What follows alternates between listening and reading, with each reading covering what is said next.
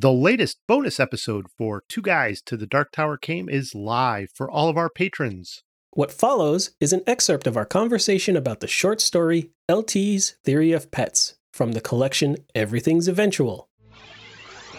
I thought it was interesting that the first sort of mass release of this story was via audiobook, because this is a story that King has said is one of his favorites, mm-hmm. one that he likes to read when speaking in front of an audience if the time allows. And you could totally see why, right? Yeah.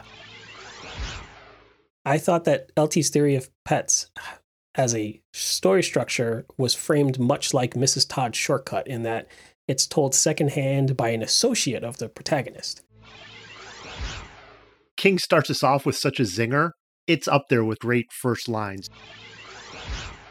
I disagree with that criticism, because I think King has done the work of setting us up and then hitting us over the head with the conclusion.